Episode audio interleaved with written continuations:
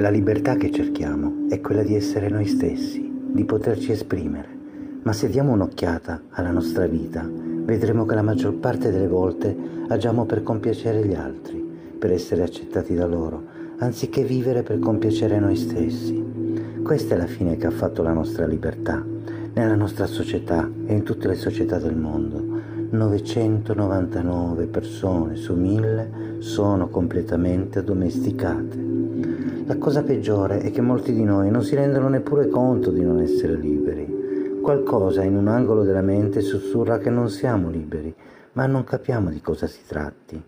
Il problema è che quasi tutti vivono senza scoprire mai che la loro mente è controllata dal giudice e dalla vittima e quindi non hanno la possibilità di liberarsi. Il primo passo verso la libertà è la consapevolezza dobbiamo renderci conto che non siamo liberi. Per poterci liberare dobbiamo conoscere il problema per poterlo risolvere.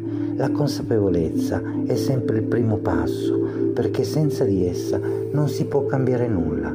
Se non siete consapevoli che la vostra mente è piena di ferite, di veleni emozionali, non potete iniziare a curarla e continuerete a soffrire.